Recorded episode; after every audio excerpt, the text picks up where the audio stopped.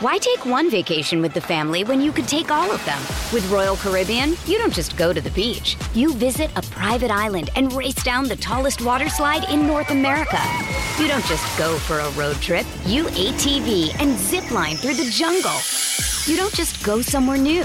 You rappel down waterfalls and discover ancient temples. Because this isn't just any vacation. This is all the vacations. Come seek the Royal Caribbean. Ships Registry Bahamas. Another day is here, and you're ready for it. What to wear? Check. Breakfast, lunch, and dinner? Check. Planning for what's next and how to save for it? That's where Bank of America can help. For your financial to-dos, Bank of America has experts ready to help get you closer to your goals. Get started at one of our local financial centers or 24-7 in our mobile banking app. Find a location near you at bankofamerica.com slash talk to us. What would you like the power to do? Mobile banking requires downloading the app and is only available for select devices. Message and data rates may apply. Bank of America and a member FDIC. Look, Bumble knows you're exhausted by dating. All the must not take yourself too seriously and 6-1 since that matters. And what do I even say other than hey? well, that's why they're introducing an all new Bumble with exciting features to make compatibility easier, starting the chat better, and dating safer. They've changed, so you don't have to. Download the new Bumble now. Welcome to the New Books Network. Welcome to New Books in Critical Theory. It's a podcast that's part of the New Books Network. On this episode, I'm talking to Ben Highmore about lifestyle revolution, how taste changed class in late 20th century Britain. Uh, so, welcome to the podcast. Thank you.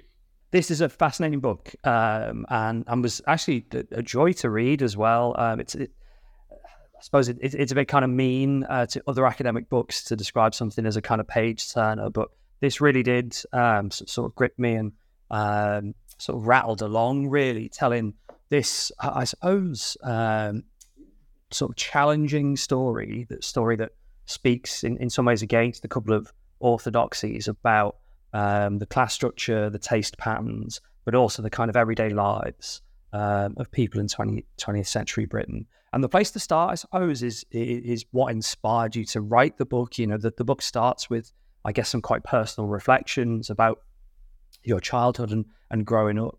Um, so I'm interested to know where the uh, the sort of inspiration for the book came from. Thanks. Yeah, um, growing up in a, a, village in Essex, which is um, about 40 minutes from London during quite an affluent time during the 60s. Um, was a so this was a this was kind of village that was growing exponentially, uh, and it wasn't any longer a kind of rural community. These were c- commuters who were either commuting to uh, towns like Chelmsford or into into London.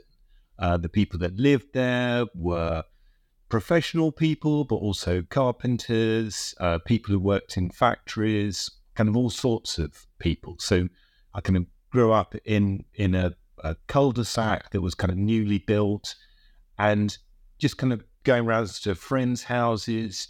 I kind of noticed certain things appearing, color televisions, things like that. A kind of a kind of lifestyle culture kind of emerging um, but I was also a, a paper boy, and I was kind of delivering uh, newspapers that were just kind of getting bigger and bigger as the kind of the, the decade grew, with kind of color supplements and kind of extra magazines, all with adverts and uh, ideas for how to decorate your house or go on holiday. Um, so it, it was partly that, but it was partly because I'd written an, another book uh, about uh, the British home during the 20th century. And one of the things that struck me was this kind of amazing statistic that um, a, in, a, in 1918, roughly uh, 10% of the population owned the houses that they lived in. By the end of the 70s, that was something like 67%, and it kind of stuck at 67% um, from from from then on. So this is kind of you know huge change in in in ownership, and that struck me that would have kind of consequences for how people thought about class, how people kind of lived their lives, and um, and and how they just kind of thought about themselves in society. you mentioned delivering papers, and and they, I guess, become one of the kind of key sources for the book.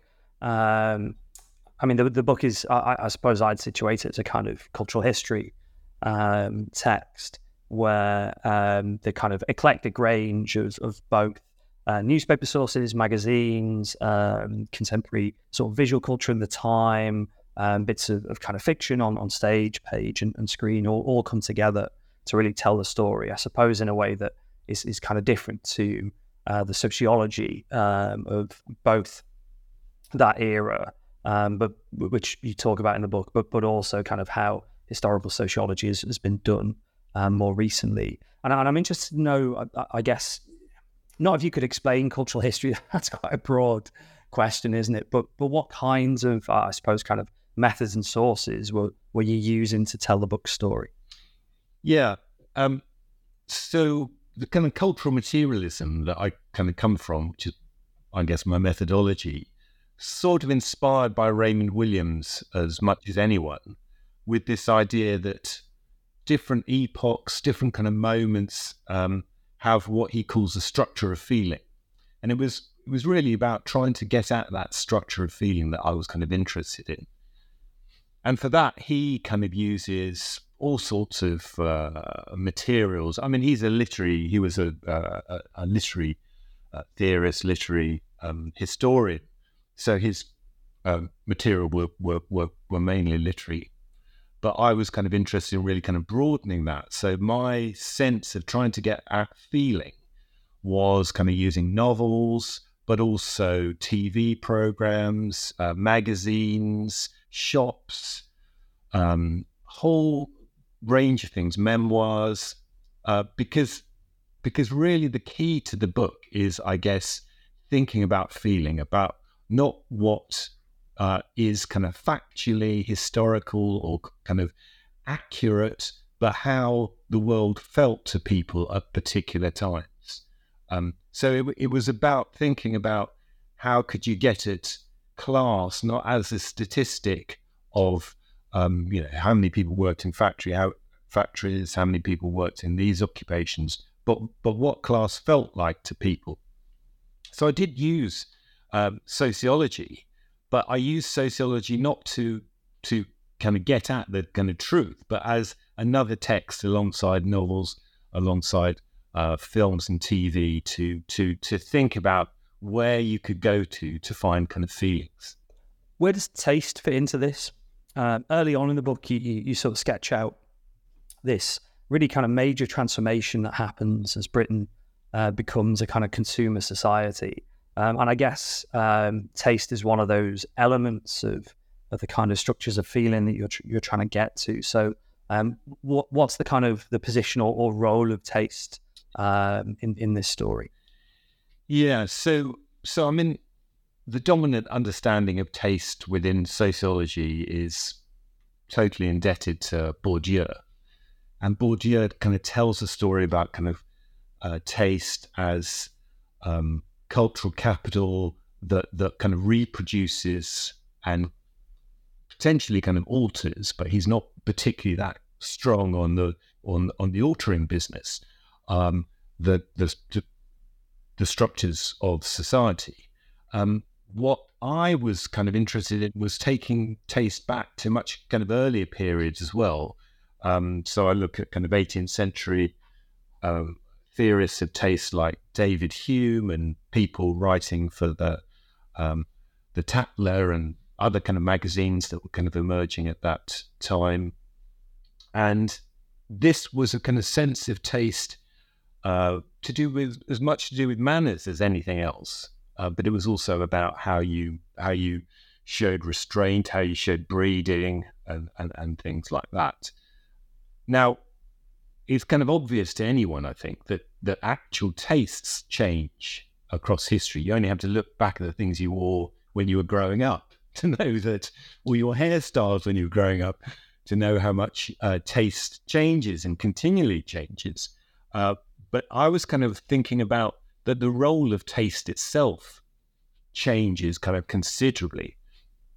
And it changes uh, in the 60s and 70s, particularly, I think, just simply by including more people, just by kind of uh, opening up taste to kind of kind of you know wider range of people that, that everyone can in, be involved in kind of choosing wallpapers, choosing colors, uh, choosing uh, music uh, in in a way that, that was probably new to lots and lots of um, kind of sectors of, of society. So there's just much more kind of variety, much more range, and of course there's whole industries around taste, uh, advertising, forms of promotion, advice columns. So this kind of kind of burgeoning uh, kind of lifestyle culture kind of emerges not simply on programs like you know how to do up your house, uh, but also in in, in magazines, um, perhaps just kind of TV programs generally. You you you see a kind of higher variety of opportunities and and, and chances of how you can live your life. And it always struck me that, that the, the one of the things that in kind of the sociology of taste, you you have this kind of I don't know, kind of censoriousness around it that that your tastes either show you up and they show you for uh, the, the, the, the, the, the, the person without taste, if you like, or the or the or they show you off. They show you as someone who's kind of like, oh wow, it required so much kind of cultural capital. What that kind of sociology is not so good at, I don't think, is is showing the kind of repercussions of what taste might mean in terms of the kind of felt world you you live in, the kind of excitements.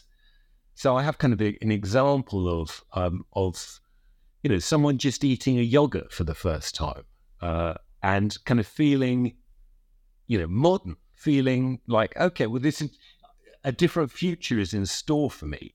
So these kind of ideas around kind of excitement around uh, lifestyle, not being something to kind of classify you so much as something that you're kind of growing into that, that, the world is changing and perhaps you can kind of change with it and and and there's a kind of kind of future uh, futurology in that I think that's kind of interesting and, and, and quite often missed. Yeah, I mean there, there are sort of several, I suppose, quite funny parts of the book where you're talking about the kind of the glamour of yogurts and the kind of possibilities of um, various kind of um, alpine uh, resorts and you know um, kind of uh, glamorous lifestyles and stuff that come from a simple sort of you know uh, ski yogurt bought from a supermarket. And I guess w- within the kind of um, set of possibilities that, that you've sketched out for for taste, there needs to be institutions within this, and, w- and one of the big ones um, are particular shops, um, ones that actually you know kind of run through the entire book. Um, and the key one, I suppose, is probably Habitat, um, which uh, is probably familiar with, um, or British listeners are probably familiar with, overseas listeners might not be. Um, it's fascinating to reflect on Habitat now, which is, I, I guess, uh, part of a kind of broader supermarket chain. Um, it certainly, you know, kind of didn't used to be. It had a very different um, role in, in British society when it, when it first got uh, kind of going. And, and I suppose I've got sort of two questions about Habitat. One is why was it kind of uh, so important uh, to the story you're you're trying to tell, and then how does it sort of embody that uh, kind of future possibility that you've described uh, from changes in taste? Yes, um, Habitat. There was a version of Habitat in in the US, um, but it was called Conran. I think that the name Habitat had already been taken. Um, so Habitat kind of starts off in 1964 in London, um, and it kind of starts off as a b- boutique shop, uh, but very quickly grows massively. So there's by by the 70s, there's something like 60 uh, shops around uh, the UK, but there are also versions of it in Canada, in Japan, um, in France, Belgium, we, we, you know, it's, it's a kind of um, a, a, kind of Western explosion, but it's particularly to to the UK, I think. Um, so it can it, it, kind of kind of really takes off, um, and I suppose what is so different about it is that it was a shop um, kind of how we kind of imagine IKEA today, um, where everything has a similar kind of uh, kind of feel to it, similar kind of kind of taste formation around it. Um, so uh, the the shop was kind of famous for introducing kind of flat pack furniture, various various things like that. Um, by the mid seventies, it was very much thought about as a as a kind of mainstream, um, not cheap but not expensive either. I think I think we often think of Habitat as this kind of very uh, she very expensive shop, which is what it became uh, partly in response to IKEA, but but in the seventies it, it, was kind of reasonably cheap, and there was always something you could could buy that, that was that was quite cheap. Um, of course, there were lots of things you, people couldn't afford. People who were working as secretaries or nurses, but you could still go there and see the things, and you could buy versions of them elsewhere. I mean, the the classic example for me is uh, the duvet that that that that Habitat kind of really introduced into the UK and, and, and, and really became the staple of, of, of, of bedding, uh, which is where it is now. Um, so Habitat was more than just a shop. It was somewhere you could learn about how to uh, improve or change your lifestyle, how to get this look.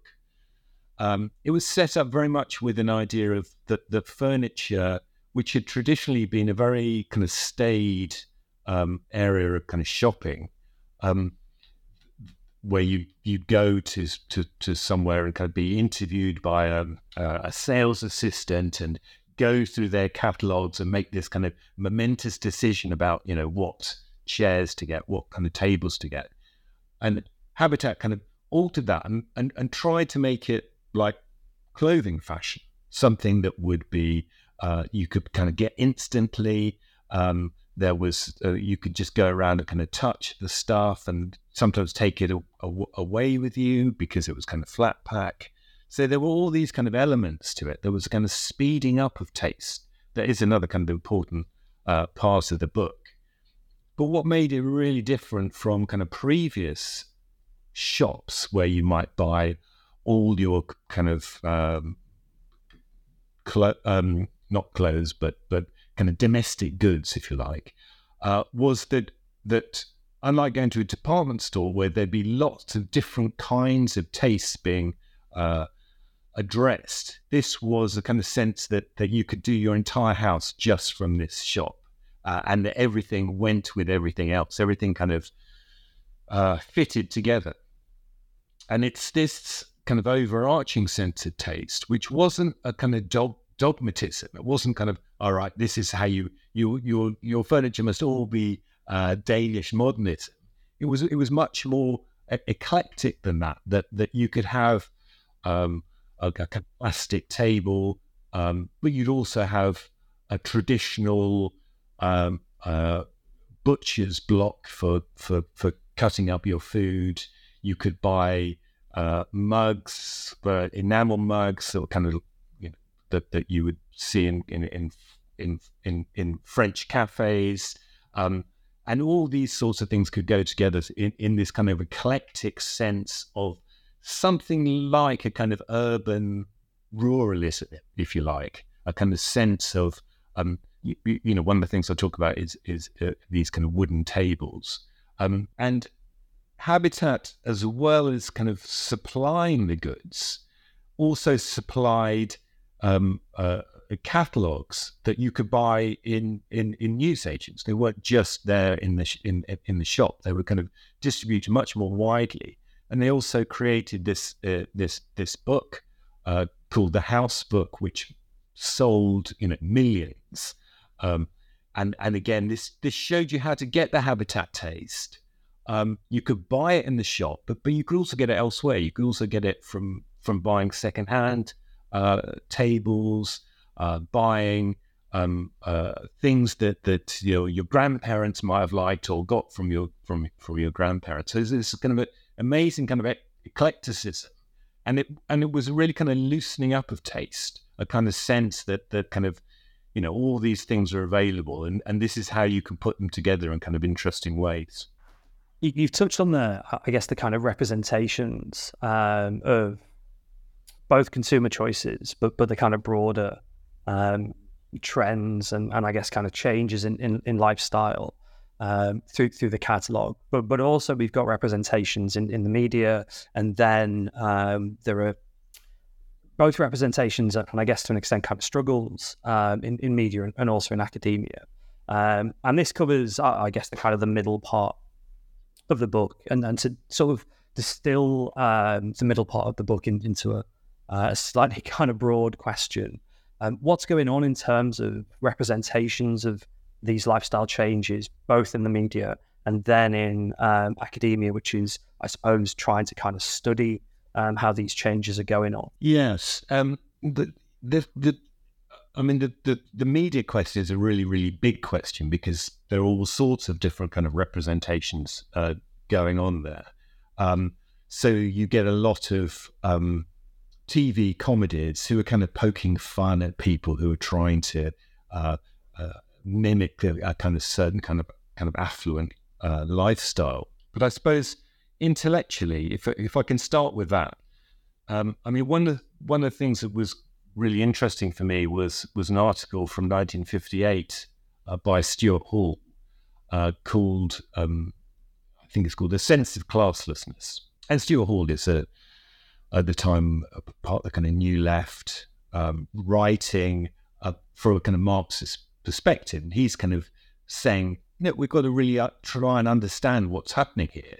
Uh, because class itself is, is is changing in kind of major ways, and for for a, a large sector of the people who are um, who are, who are kind of living this kind of affluence, but but are also um, also being thought of as kind of traditionally working class.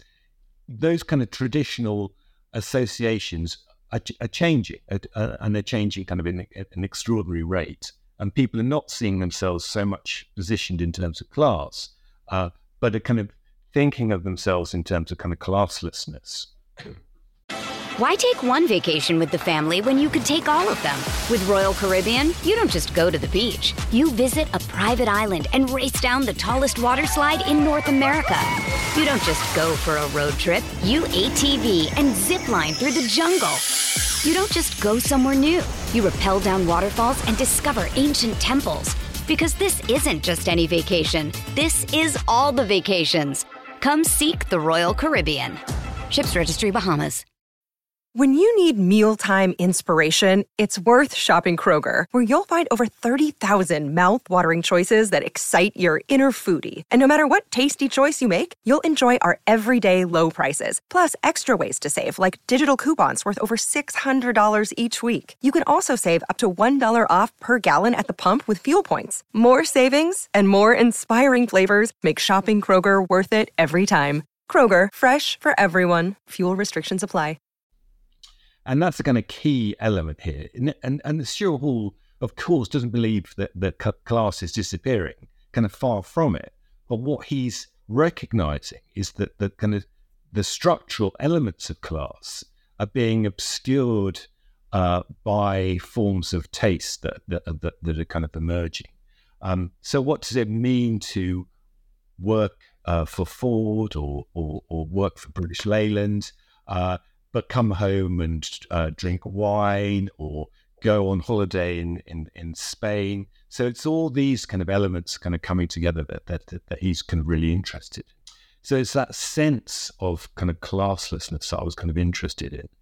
Um, so you get kind of lots of uh, representation of um, traditional working class uh, enjoying kind of the kind of new experiences um, one of the one of the TV programs that, that was kind of very kind of key uh, to this was this program uh, set in in uh, the northeast.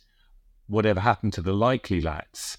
Uh, and the Likely Lads are these two working class uh, men who grew up in in kind of back to backs, um, and and by the time the kind of seventies arrive that one of them has gone off and joined the army.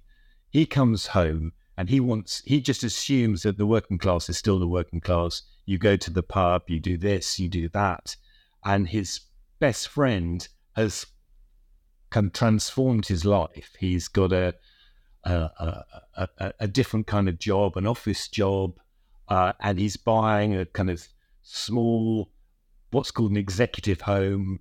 Um, and and and and it's the clash of these kind of elements uh, together that, that that that spark the kind of comedy of the of the program.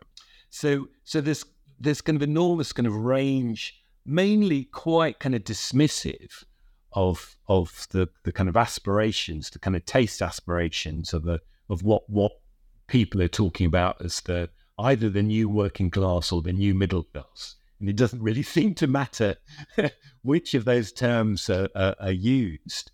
Um, so, so there's a kind of dismissiveness from from from a, a kind of, I guess, a kind of um, a, a, kind of left wing perspective. I mean, another classic example is the play uh, Abigail's Party, where the, the people have moved into this new house and they're they're holding a small gathering.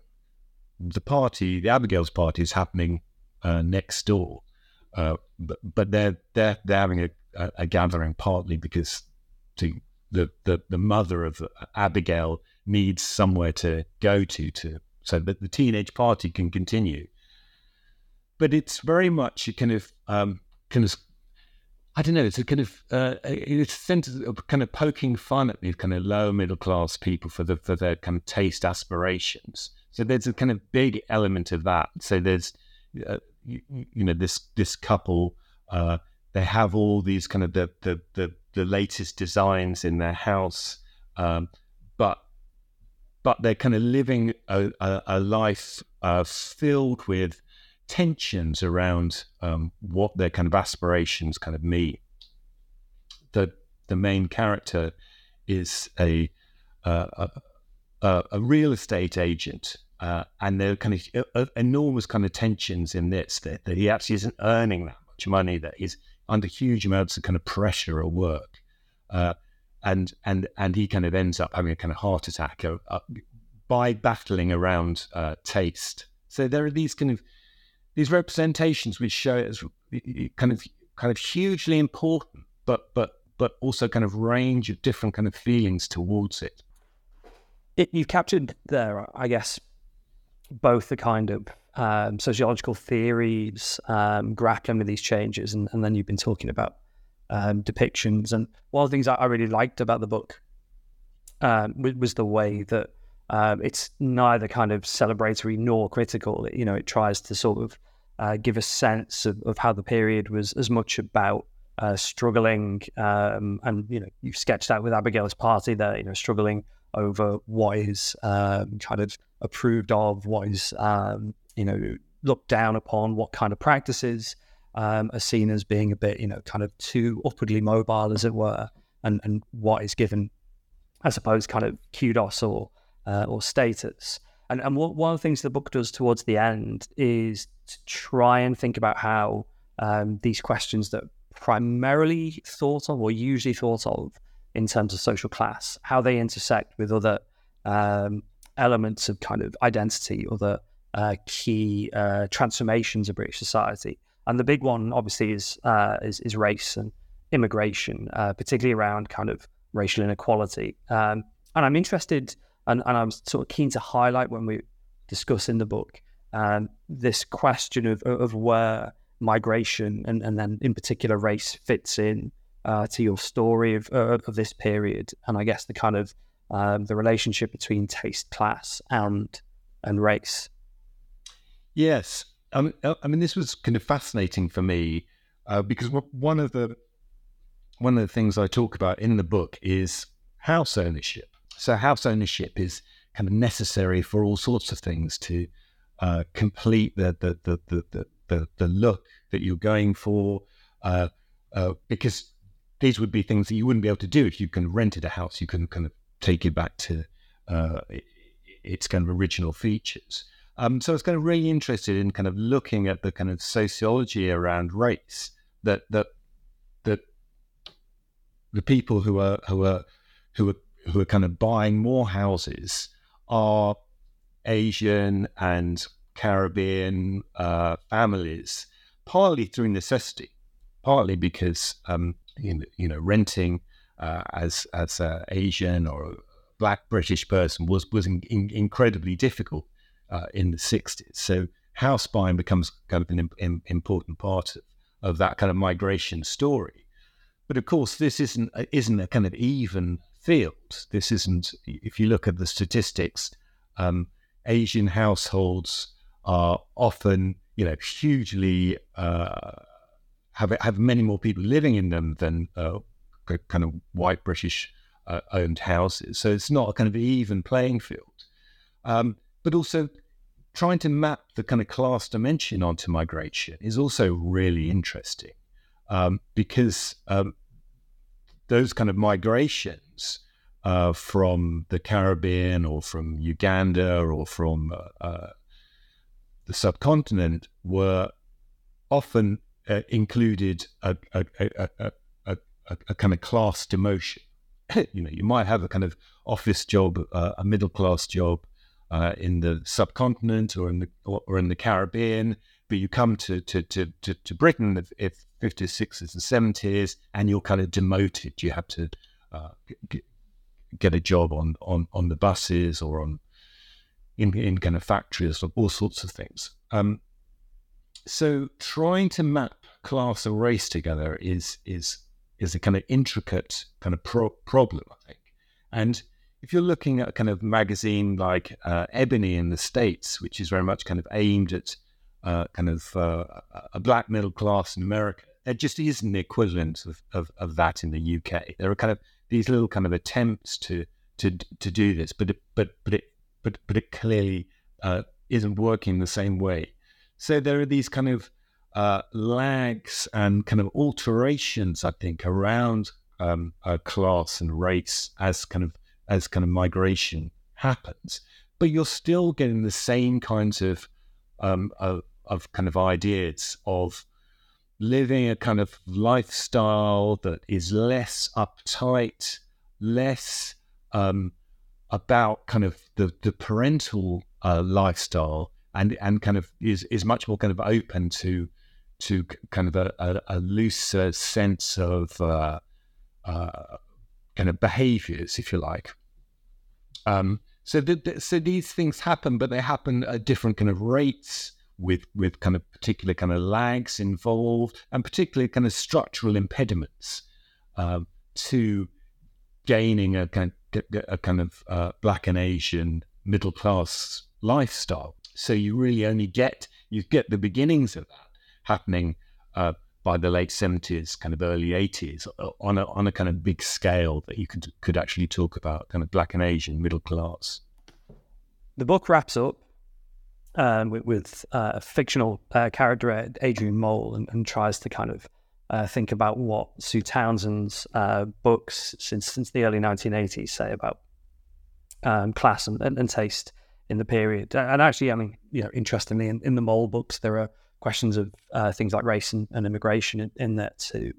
Um, I thought I might use that as a jumping off point for a kind of concluding question. I mean, th- there's lots of stuff we um, haven't covered in the book. There's uh, discussion of things like gentrification. It's quite a lot about things like culinary tastes, um, the kind of transformation of um, kind of lifestyle programming on, on, on television, its relationships to cookery.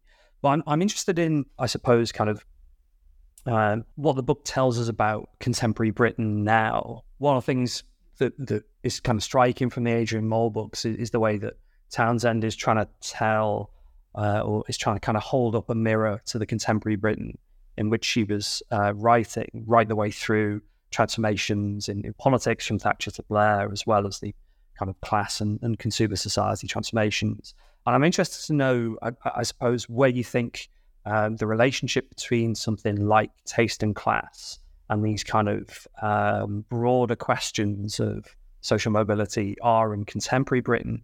Um, have, have we still got, I suppose, the kind of aspirational possibilities represented by taste in the uh, 60s and, and 70s? Um, or is, is taste playing a, a, kind of different function today? Yes, I mean, the Adrian Mole book was, I mean, there's, I can't remember, about eight of them, I think. Uh, mm. And um, the, you know, to begin with, I was quite thinking, oh, they wouldn't be kind of relevant or kind of interesting. Uh, but actually, they were absolutely fascinating, partly because they cover so much ground. You know, that uh, she has this kind of idea of kind of Adrian Mole in the in the seventies, uh, and they very much kind of tell a, a, kind of historical story, kind of moving through um, uh, the, the, the end of those kind of Labour governments in the in the seventies, across Thatcherism into kind of Blairism and kind of beyond. Um, so it kind of it, those books do allow this kind of sweeping sense of of, of history to emerge, um, and they're kind of extraordinarily uh, uh, kind of detailed around kind of class and aspiration, but but also, of course, they're they're kind of sarcastic about it. I mean, that's the the kind of the the basic tenor of them. Um, so there are these two households kind of growing up, and they're they're constantly struggling to define themselves within the uh, lower, upper, middle, middle class. You know, this this endlessly uh, kind of negotiation of uh, whether you're upper working class or you're lower, lower middle class or you're middle, upper middle class or you, you, you know the, the, these things. Um, and the, the, figure of Adrian Mole is this, um, I guess, a kind of uh, kind of benign idiot who who kind of totally kind of buys into the promise that uh, you can kind of transform your life by uh, having kind of habitat goods and uh, this or buying a nice flat uh, by the, the the waterside somewhere, um, and he's constantly kind of failing at these things. These things don't transform his life. His life is generally kind of fairly miserable, although he doesn't see it. He just sees himself as kind of un, un, unrecognized genius. Uh, but the but the whole feel of the book is a sense of a kind of um, a, a, promise missold. Uh, you know that the affluence is is this uh, affluence and taste will be this kind of trans, transformatory uh, kind of force in in people's lives. Um, going back to Stuart Hall, I mean, one of the things that Stuart Hall uh, said in this sense of classlessness was that rather than seeing um, this the, the, the, kind of history move in, in what was being told uh, of at the time, a kind of kind of middle classification, a, a bourgeoisification of society, what he uh, wanted to recognize is that this is actually a form of upward proletarianization. That actually what was happening was that, that kind of larger and larger swathes, swathes of people were being kind of uh, incorporated into a kind of kind of proletariat uh, uh, uh, kind of world, but it was a kind of upward proletarianization with loads and loads of of, of kind of slight uh, variations. And I think you can see that today, uh, uh, you know, with uh, with the, the number of kind of industrial actions going on by people uh, who who are professionals but have seen their lives being kind of transformed into being kind of like kind of kind of service sector uh, uh, kind of workers, and and they they're actually now being kind of proletarianized and kind of kind of forming unions and kind of kind of kind of fighting back.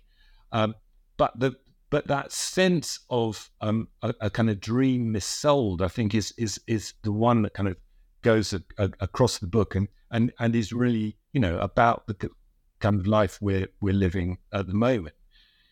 Yeah, I was writing this book at um, a, a time when you know, huge inflation where the cost of living was in real crisis for lots of people not being uh, able to afford their rents, being uh, uh, afford to to eat.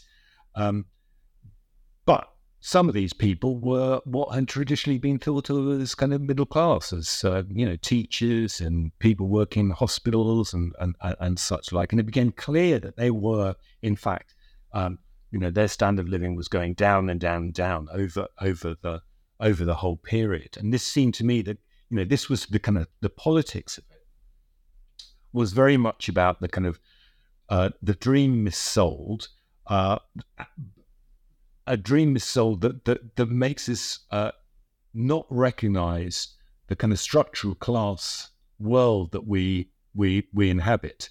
Uh, but I think hopefully that tide is changing, and and and and, and the growth of unions is is very much kind of a part of that kind of re-establishing a very different sense of what kind of a, a collective who don't actually own that much, who aren't very much in control of their lives. You know, might sort of be made, you know, university workers might, you know, can very easily kind of lose their job suddenly because actually no one, you know, wants a degree in in in this or that or or the other. So it, I think it's these kind of structural changes that are continually um, obscured by kind of tastes that become kind of really really important. And I think also there's a sense that that, that kind of taste again is is kind of changing to do with environmentalism.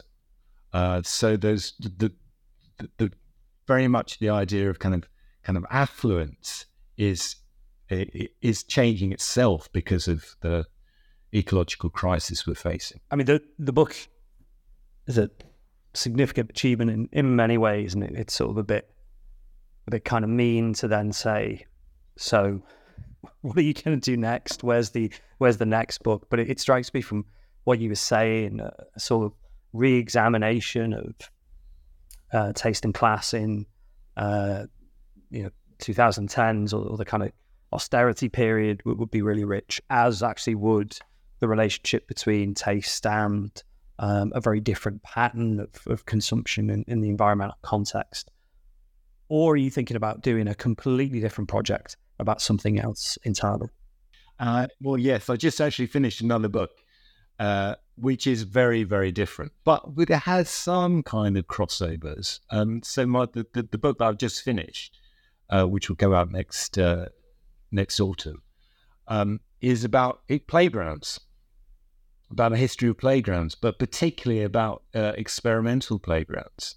Um, so, so this is kind of looking, I suppose, at a really different aspect of of, of class, uh, gentrification, and and the kind of childhood. So these this is about uh, what we call ch- junk playgrounds, adventure playgrounds, um, which often kind of emerged in in in, in places of kind of extreme poverty.